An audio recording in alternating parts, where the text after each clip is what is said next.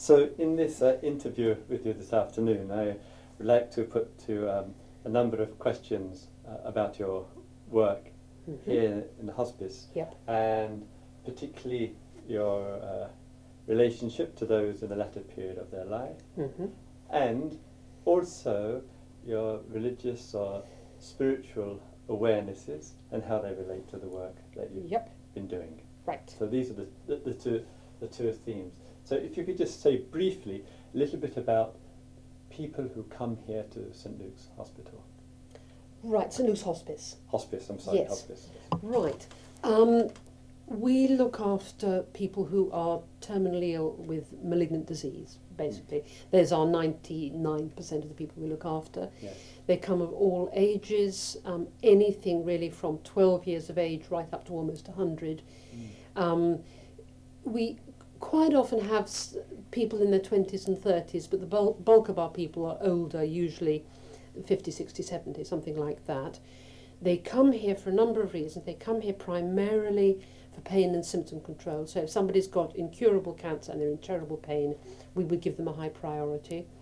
They come also uh, if they are terribly distressed emotionally, somebody who can't come mm. to terms with their illness or very, very frightened, mm. and people with all sorts of other horrible symptoms. Yeah. And a lot of people come and are treated and go home again, Yes. whereas other people will come quite near the end of their life and they might be here for a couple of weeks and they might die. Right. So we have no time limit on the num- amount of time people spend here. It varies enormously, but we give tremendous priority to the young. Mm. Um, for example, we just had a 26-year-old girl who has been with us for, oh, probably about two months. And so, as I say, we would keep the younger longer. Right. Okay? No, good, lovely. Now, in the, with regard to the people that come, how are they here about the hospice? What, what's the, the source, the vehicle to Yes, mostly they are referred by their general practitioners. Um, sometimes they self-refer, in which case we would reroute them and say you have to ask your doctor to refer you because Yes. this is a medical institution and it has to be a medical referral. But we are quite shameless about rerouting. If the milkman or somebody Right. um, refers them, we would no, we would search it out. Right. And um, with the the people that come here, I take, I assume therefore their beliefs or lack or absence of them, um, and no reference at all for that for their presence. here. Absolutely none whatsoever. The, the criterion of admission is purely their physical and emotional need and our ability to meet that need. Right. And what about with regard to uh, the staff, both doctors, nurses, director? Um, the staff are people who are competent in a clinical way. So there have to be people who know what they're doing medically and nursing wise. They have to be people who, I would say, have the right sort of personality, by which I mean they're usually fairly down to earth sort of people. I think we we would have no time for somebody who was a proselytizing Christian trying No. to shove religion down people's throats. They have to be very pragmatic, Yes. but also very loving, humour filled people because I think this is a place of very basic caring. Yes. Um, you have to be able to get your hands dirty and you have to have a sense of humour, I think, in order to survive here. I mean, my immediate response was walking into Mm. the hospice was that the atmosphere was very uh, bright and lively. Mm. That was the immediate impression in just sitting Yes, downstairs. sure, Um, yeah. The, um, with the the staff, I and and your own work, I've just been um, looking at your book, uh, Uh-huh. which I have a, have a copy of, and I was um, interested to see that um, you were, as you mentioned, you were, you were invited to give a talk or a lecture. You referred to on, hmm I think the title was the spirituality of the helper Of caring. of caring. Yes, that's right. Yes. And what what does the concept spirituality mean to you? What what what what, what comes to mind? I think it's a very woolly term, but I think it is to do with one's relationship with the unseen God, with the unseen Yes. force behind the universe, and how Yes. one relates to that force, Mm. to I call it God, Right. and how one translates that relationship into relating to people. Right. So, Now, in this in the situation, as you said, that, that it's not a place at all for proselytizing Yes. in, in, in any way, would the significance of the unseen God um, be essential for, in terms of the relationship to to those who are dying? I think the answer to that is no, but it the sort of people who work here are nearly always people with some kind of faith because I suspect the people who have some kind of a faith in an Yes. afterlife actually find it easier to cope day by day with people who are dying. Mm. Having said that, we have one young, fairly new member of staff Yes. who does not believe in God, but I think is kind of sort of twitching on the outside, Yes. but who is absolutely lovely because she believes in people. Yes. Um, so we would not select people for their religious belief, no. but we would be wary of the the charismatic, the over religious. We like Yes. somebody with a deep faith, but um, we would be very wary of somebody Mm. who's setting out to convert the world to Jesus. Yes. Yes. All right. Good. Yeah. Um, so in the in the sense of God or the unknown, because I think it's a very Mm. important factor. Yeah. Um, what if I take um, a very non-religious perspective here, as Yes. very much as possible? Yes. What does the sense of God or unknown provide for you, or a belief in an afterlife in your relationship to those who are dying? Yeah. Um, my belief in an unknown transcendent God is absolutely fundamental to the person that I am and to how I live Mm. my life. And it provides, I think, my joy, my everything, in that my relationship with God is by far the most important thing in my life. And I Mm. would say that it underpins the work I do. Yes. In terms of what it does in my relationship to people, I suspect that my belief in God and afterlife makes me very calm, internally calm in Mm. the face of death. I suppose it's always easy to be calm in the face of other people's death rather Yes, than one's yes, own. And I, you know, I think it's very important to make that distinction. But Mm. I, I believe at a deep, deep gut level that death is not the end; that it is the beginning, Mm. and therefore I do not mourn for the people I care for. I mean, I am sad when they are distressed. I am sorry for them, Mm. but I don't think that I have an accumulating load of sadness No. when people die. I, I, I believe that when people die, that they are Yes. go on to something new and immeasurably wonderful. Right. So this, um, shall we say, uh, awareness or acknowledgement of something Mhm. after life Mhm. serves as a support for you in your relationship to those who are It dying. serves as support, but it also governs, I think, my attitude to the people I care for. Now, in a sense, the worst thing that dying people can encounter in their carers is somebody who is embarrassed to talk to them, unable to talk about death, Mm.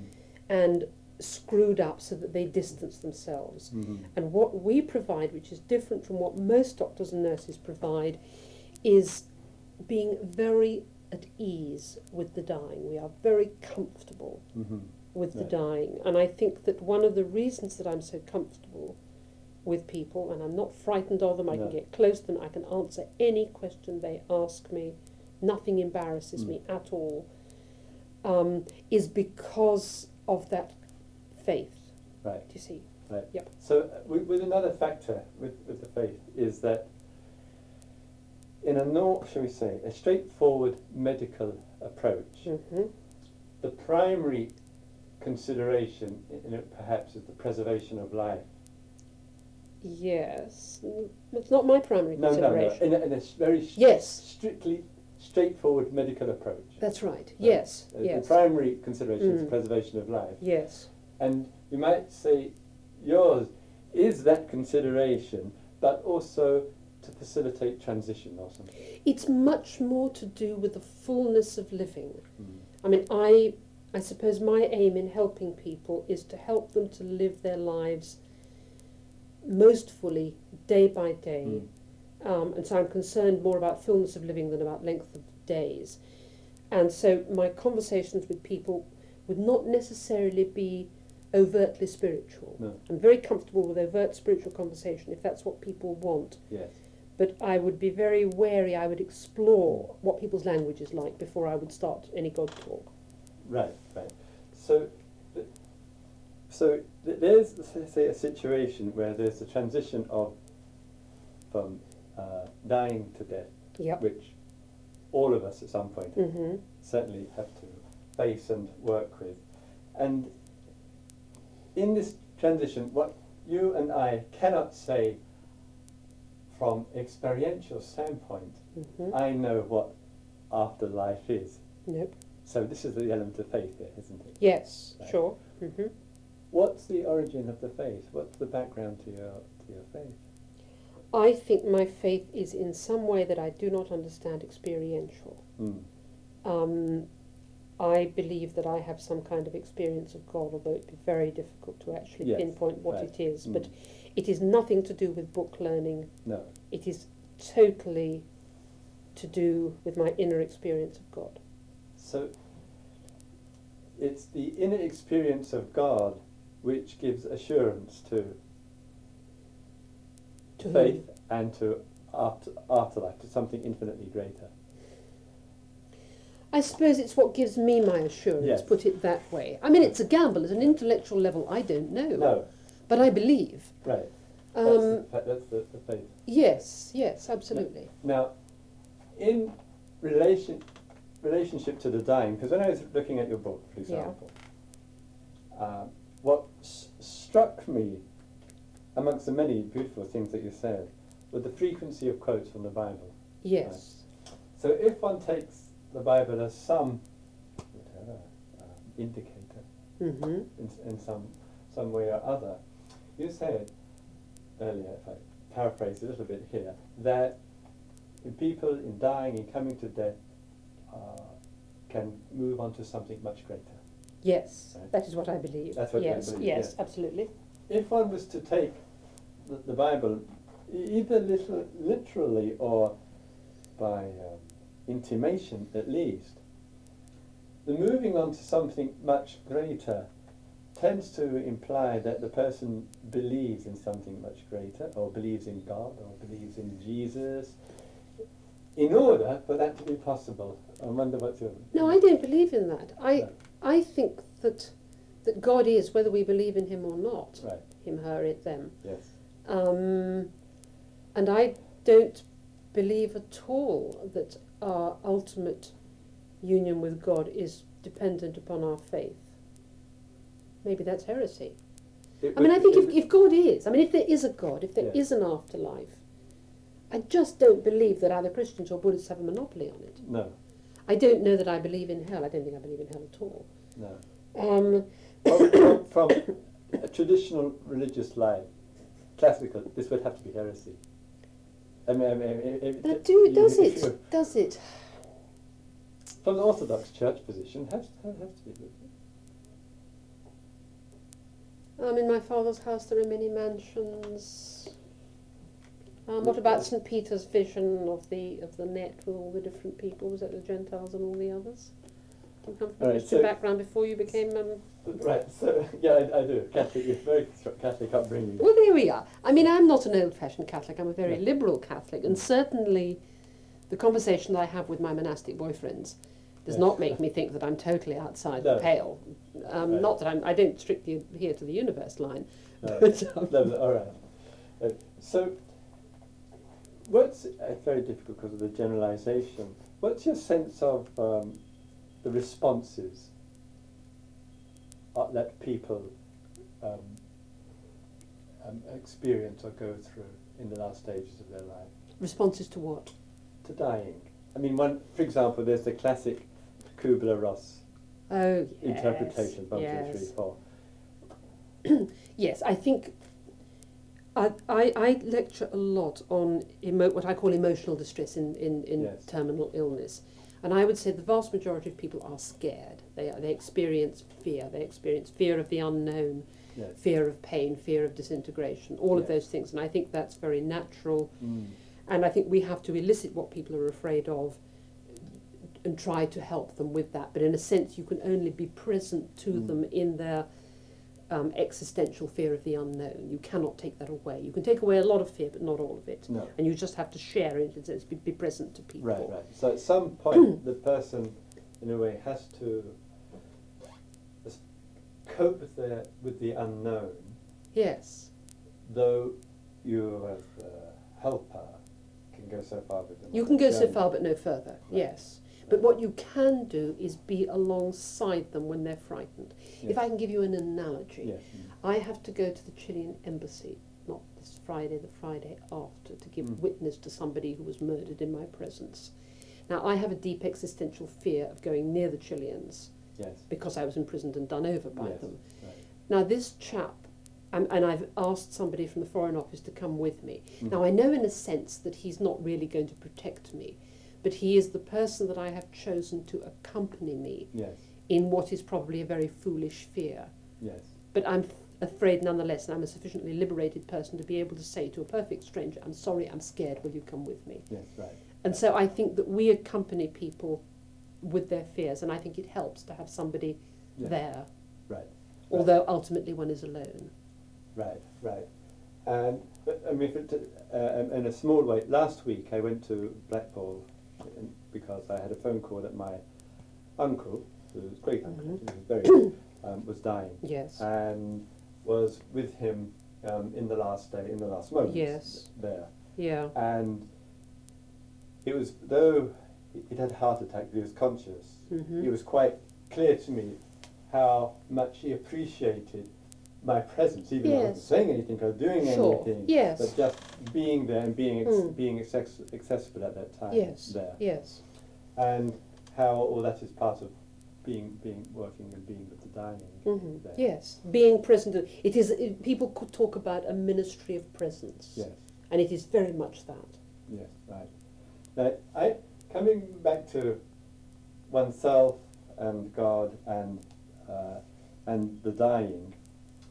Do you think belief in God and the sense and experience of God and afterlife, something greater after, Mhm. have to go together?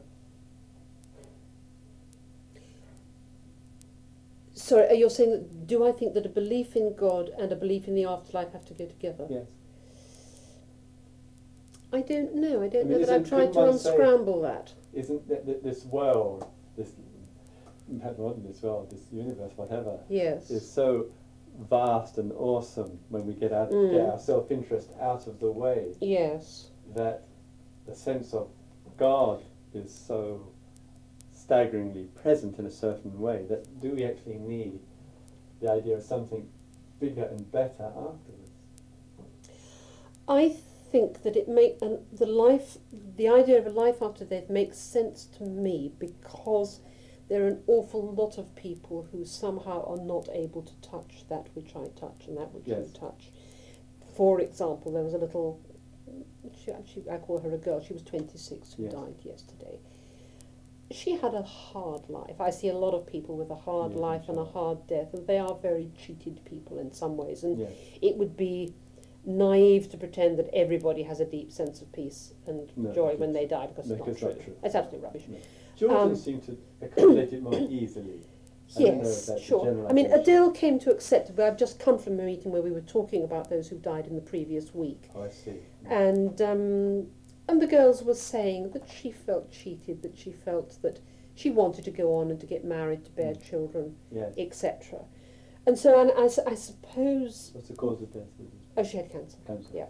Um, I suppose, in a sense, it comforts me if I think that there is something beyond. Mm. I don't know if there is Mm. or not. I think I find it intellectually um, kind of consequent. If there is a God beyond all knowing, beyond all things, then that God is a God of eternity, and therefore, and if that God is a just God and a loving God, I suppose I believe.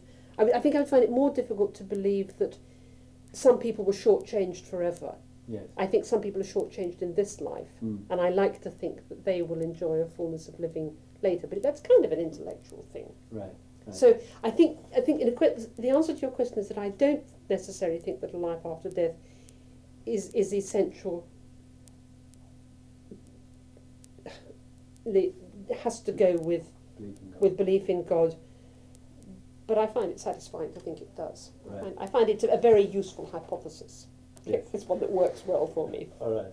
Right. Yeah. The, the, the, the other aspect, which also one of the quotations from the book which came to mind, Mhm. and which um, those who believe in a loving God refer to, and as, as you did, that somehow, and you, as you pointed out, paradoxically,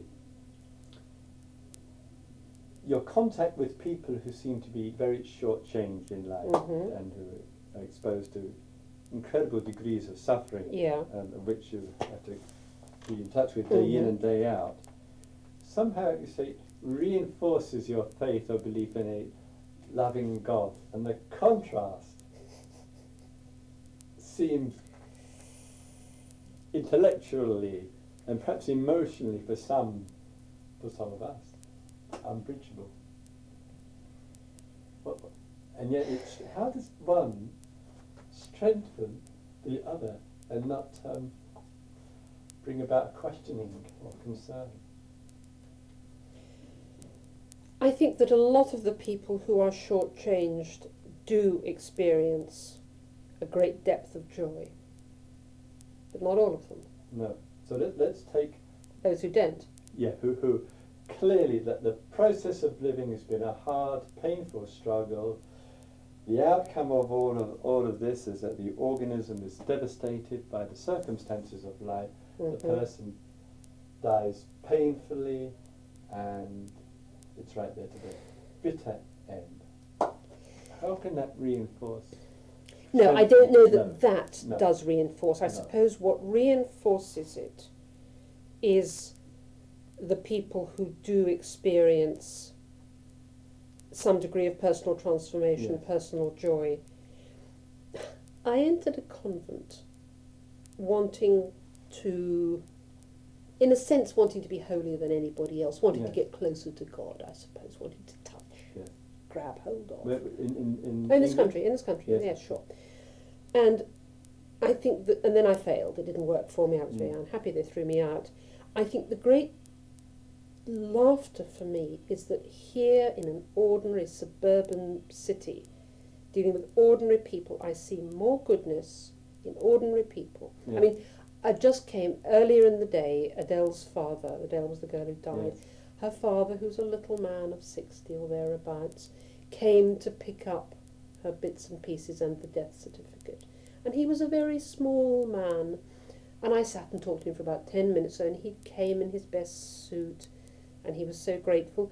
And he just, I know, and I was trying to comfort him. And I said, you know, I think you've really been wonderful with her. You've Mm. supported her so well. And he said, well, I sat there. And when she was horrible to me, I knew she didn't mean it. And so I just took it.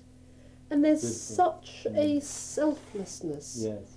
I mean, in a sense, to me, selflessness is one of the holiest yes. things, and I suppose what I, what reinforces my faith in some way, is the selflessness that can be elicited out of so many very ordinary people, Yes. and I find that a very holy thing. Right. So th- there, there in your in your work, there's um, you know um, the accessibility in a way to the very very deep aspects of a human Mm, being yeah, who can sure. respond quite selflessly, put aside their self-interest Yes, to yes, be there with, with the person. to be totally given, Yes. and I see so many people totally given. I mean, one of the nice things about being here is that you see people who are selfish Yeah. bastards. There's no two ways Yes. about it. You know, when you see the scum Yes. and everything, you Yes. see you see people in the raw, but you also see so many people who are so lovely. Yes. And I just find that miraculous. I Mm. really do. I mean, people talk about how wicked the world is. I think the world is bloody marvellous. And I think people are lovely. But that uh, that's not because I don't know that they're not not No, always lovely. No, no, yeah. You you know from Chile as well as here. Sure, exactly, yes, yes. I mean, I believe much more in the sort of the Jean Vanier concept of people being wounded. Yes. Um, I mean, we have another young man who actually you might enjoy meeting because he's Mm. a, a man very much searching hmm um, in your kind of way. Um, but we've, he's been in about three weeks now, and he was labelled at the beginning as being unbelievably self-centred, unbelievably selfish. He's only 33. Mm. And we have borne with him, and slowly he's starting to unfold. And, and I think it's because he's being loved, being Mm. accepted, um, that the good things in him are starting to Right. come out. Right. We're always trying to elicit the good things out of people that we're sure are buried there Mm. somewhere, even though they're very buried very deep. So could could it be that in the response to people, and that, Mhm. and that this loving social environment which, which everybody generates Yeah. here as much as they human humanly can, Sure. that this, as you say, touches the places in people and it brings something very deep out. Out of them, yes, Yeah. I think so, if there is time for it. Right. And but is it to keep with the theme of God a little bit important here? Yes. But is it, however, such that in the touching of good, we, as it were, expanded out from a deep human response to a kind of eternal state, and then we call, which is called God? Sorry, I didn't quite understand your question. That is it with religious life, I'll put it another Mm. way, Mm-hmm. in which communities endeavour to touch the deep, loving Mm. response, which we might say comes out of the heart, human, comes Mm. out of deep out of the human heart, this Yeah. deep Mhm. well of, of goodness, Yes. in, in remarkable ways that it expresses. Mm. Isn't it possible that this deep love, Mm-hmm. we, as it were, take it and we give it a huge dimension in life, and we call it God? Could be. I mean, maybe maybe the God language is providing a language for that which is. Right. Um, I mean, I mean, I suppose the Christian scriptures, the stuff which Mm. I've been brought up on, Mm. provide for me a language for that which I experience. Yes. I mean, yes, I think so. Um, but you see, the thing that I experience that the non believer doesn't is somehow this personal sense of relationship with God. Yes. Um, and I think some of us have that and some of us don't have it. Right. Um, and yeah. But the, the, with with that, with the sense of God, which is in a way, I dare say, Christian God, Mm. Hindu God, or Jewish God, or Muslim Mm. God. This sense of personal relationship, and therefore, the, in a way, the personalizing of God. Yes. In a way, Yes. God is love. Yes. Yes. Yes. Yes. Yes. How vital is this God To me. To, to life, to people? I don't think it's vital at all. No. Um, I mean, I don't think that Julia, who is next door, has any sense of a personal God. Um, and she is just as loving, probably rather more loving. Than than I am. Probably rather more selfless as a, as a, as a good young socialist than I am as an indulgent middle-aged lady. Um, but then I, I suppose I would interpret that that God works in mysterious ways. I mean, it's a language, isn't Right, it? right. So in a, in a, in, in a way,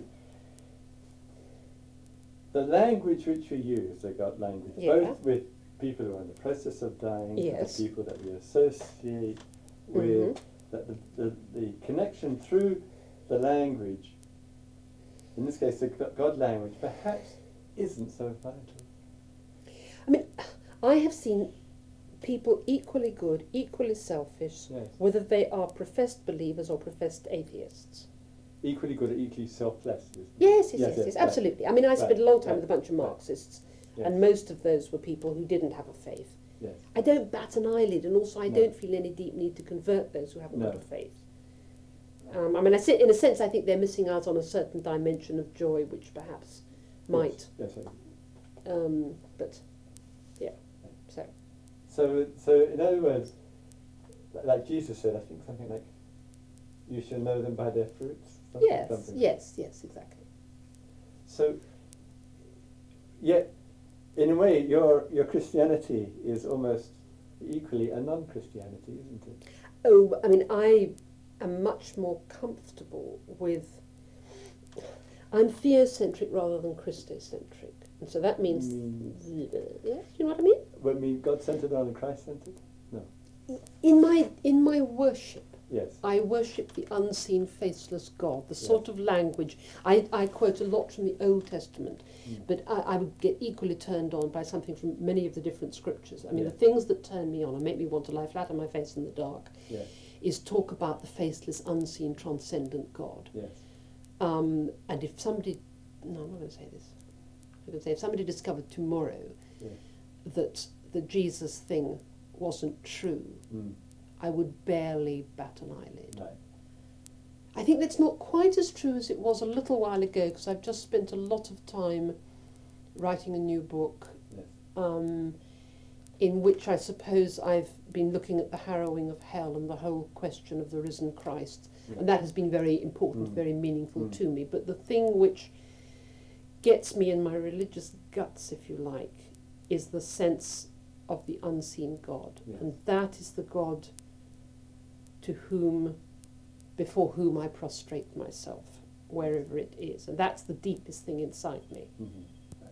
So in a, in a way, you, you, you in listening to you come, uh, you know, close to the deeper mystical traditions yes. of God. Absolutely, in all the great religions. Yes, rather than the, rather than the conventional Oh, yes. God the Father and God the Son in that exclusive way, which some, Yes. Yes. sometimes is apparent in the church. Yes, oh no, no. I mean, I remain within the Catholic Church, Yes. and most of my friends are Catholics, but I belong, I suppose, to a f- relatively small group. I Mm. mean, I suppose I am turned on by the mystics, put it that way. I don't know whether I have mystical experience or not, and I'm not sure that's necessarily a, a No. useful question, but all I know is that my experience of God is like that. That is what gives Mm. me a joy beyond all knowing. So in, in, in a way, there, there's uh, there's one's own sense, sensibilities and awarenesses. There's the application and the skillfulness of the language, which is appropriate not only to oneself but Mm. equally appropriate to those who are dying hmm as, as, as well. Do people's do people change very much in terms of their views of death and after death as a result of such environments as the hospice care? Some people change a lot. Um, we've had a lady quite recently who came to us frightened, angry, believing that she was allergic to the painkillers, but in particular resentful Mm. of the institution. And she, over a period of about a month, did a total somersault. Um, and she lay there and she kept saying, I have never been so happy.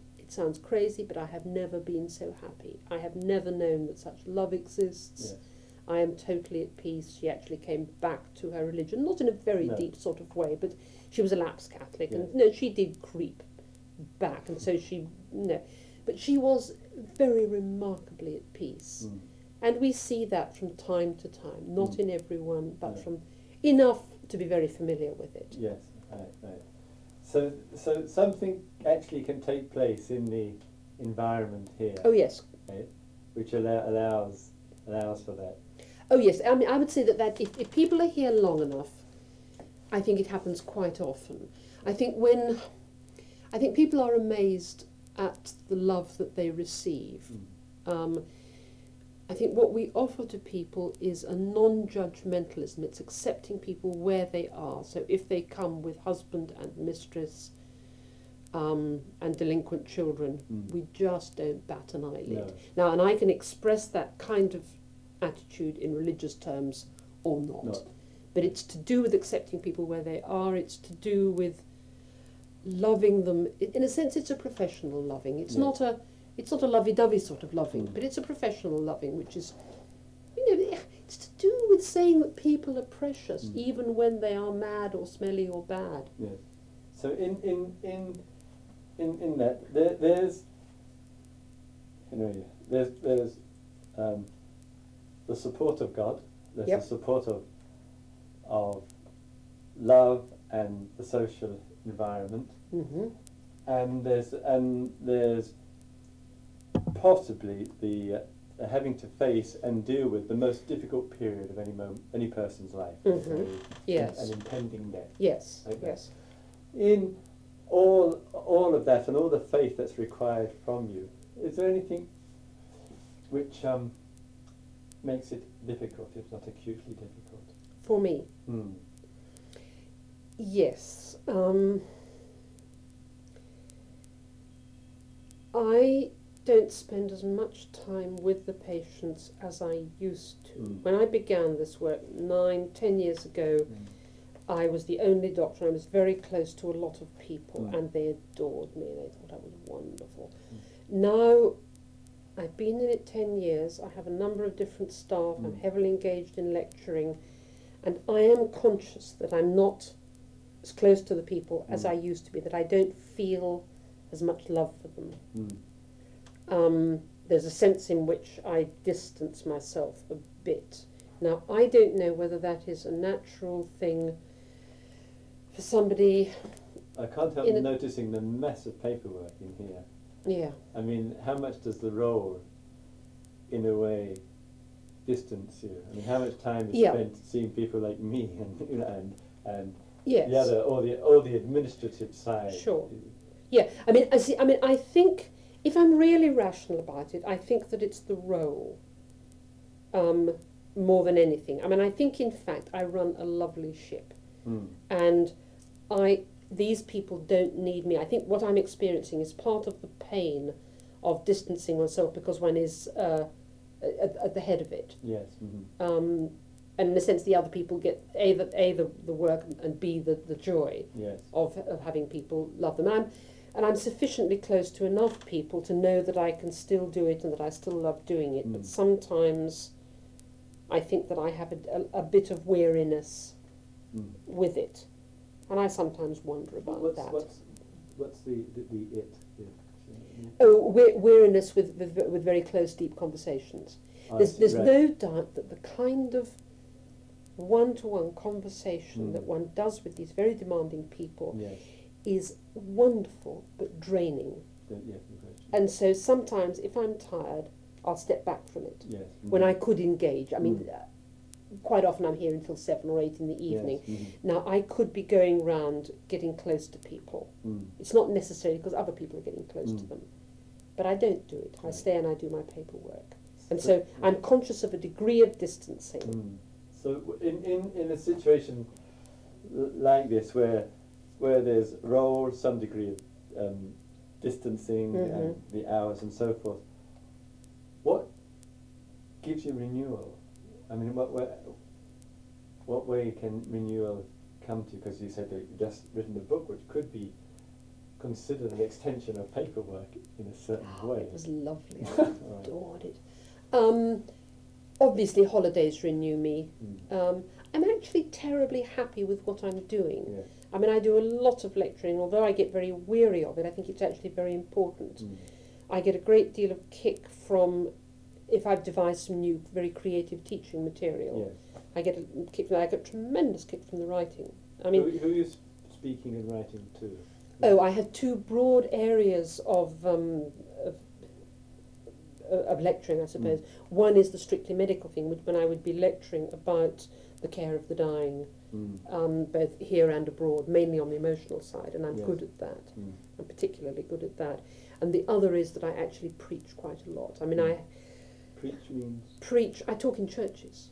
Uh-huh. Um, I mean, in fact, I now have outstanding invitations to preach in a service in Bath Abbey, Westminster Abbey, St Martin's in the Fields, Mm. etc. So I am becoming more and more in demand as a religious speaker. Mm. And I have, again, I have a love hate relationship with that Mhm. because I think that if one can reveal the face of God to people, that's got to be good. Yes. Right, Um, right. But it also takes me a bit away from my Yes. work here. Mm. but I do what I can, Mm. so I, I'm, I'm, I'm fairly peaceful about it. Mm. But what was I going to say? I mean, I'm actually a very simple sort of person in some ways. The things that give me pleasure are a lot to do with colour, Mhm. and I love ordinary things like sewing and being in my house and playing houses and going shopping. Mhm. Um, I'm not all spiritual at all. No. Um, and I think part of my strength is that I'm spiritual and extremely earthy as well. Yes. I think right, that's got to be a good thing. right, um, definitely, definitely. Uh-huh. So, so just to come to a con- conclusion hmm here, um, taken that the fullness of the day from from shopping Yeah. and home life and Mm. thi- this this area of, of life, Mm. how much um, inspiration do you get out of out of the text? Obviously, I have to have the Bible in mind here. I mean, how how, how important is that to you? I think what is of enormous importance is just my relationship with God, and it's very difficult. I mean, the, the, the scriptural texts are all part of that, Mm. but the actual central thing is to do with the love of God. Mm. Um, and all I know is that very often, I suppose one can experience God in very beautiful surroundings or listening to beautiful music. And then you you think it's for real, but you're not really sure. I mean, the No. sunset will turn anybody on. Yes. Um, I went to London last Thursday, I can't remember when I went to lecture, and I sat in an empty tube train for half an hour, I was going from A to B, and I had such a sense of the presence of God Yes. and a, an overwhelming sense of loving. I go through long periods of time where Mm. my sense of loving God and of being loved by God. The only words to use for it are that it's overwhelming. I mean, it isn't overwhelming because I sat there in the tube train and I went from A to Yeah. B. But in a sense, if I have a sense of the love of God in the middle of the night when I'm crying, when I Mm. haven't slept and there are empty cereal bowls everywhere, or if I'm sitting on an empty tube train or driving my car, in a sense when I'm stripped. I'm a great believer in meeting God in a stripped situation. Mhm. And so I would pray by choice in an empty room, Mm. in the dark, or not in the Yes. dark. But I think you understand what I'm saying, don't you? Yeah. right. Blessed are the poor in spirit, for those of the kingdom of God. Yes, or something, or something. Yeah. Um, I mean, the, the word, words like dazzling dark make me Mm. want to lie on the floor and pray. Now, what I sometimes I am scared that I kid myself because I don't spend an hour praying every morning. I think if I was a proper person, I would spend an hour praying every Mm. morning and an hour praying every night, but I Mm, don't. No. I mean, I would spend half an hour, twenty minutes, and that doesn't feel enough, and yet I can't cope with any more No. at the moment. I can cope with more when I'm on holiday Mm. and sometimes I worry about that. Um, and sometimes I don't. But, but this is prayer in its um, Purest form. verbalized. No, no, no, no, I don't pray with words, not a lot. No. No, no, no. This is prayer, um, this is sitting, opening myself up to God. See. It is- Right. It's just sitting there being, really, with a candle, something. I pray, I pray with the odd word, but I, no, I don't, I've, I haven't prayed with words for years and years and Yeah. years. No, I've never really been desperately into that. No. But I think I'm more. I think I, I was perhaps too proud of not praying with words. I mean, there is a certain spiritual pride that comes with, with wordless prayer, and so I think it's quite good for me to be able to pray with words also. Yes. All right. Lovely. I think we, we've covered quite a lot of ground here. Yes. Spiritual ground, really. Yes, yes, and a little bit of God as well. Yes. Uh huh. Very good. What, what I would um, like to do is uh, to, um, I'll, when I transcribe and, and ed- Mhm. edit it Yes. down, then I'll um, get it right um, back to you, Yes. And then and then for you to read through. Mm-hmm. And what I would like is, if you keep my questions, Mm-hmm. and if you want to expand on the on your Mm. reply or edit it in any way, you Yeah. can just write on the back of the page or on another page Yep. somewhere Sure. else. Okay. So that, in, in other words, the finished result is basically as you would like it. yes.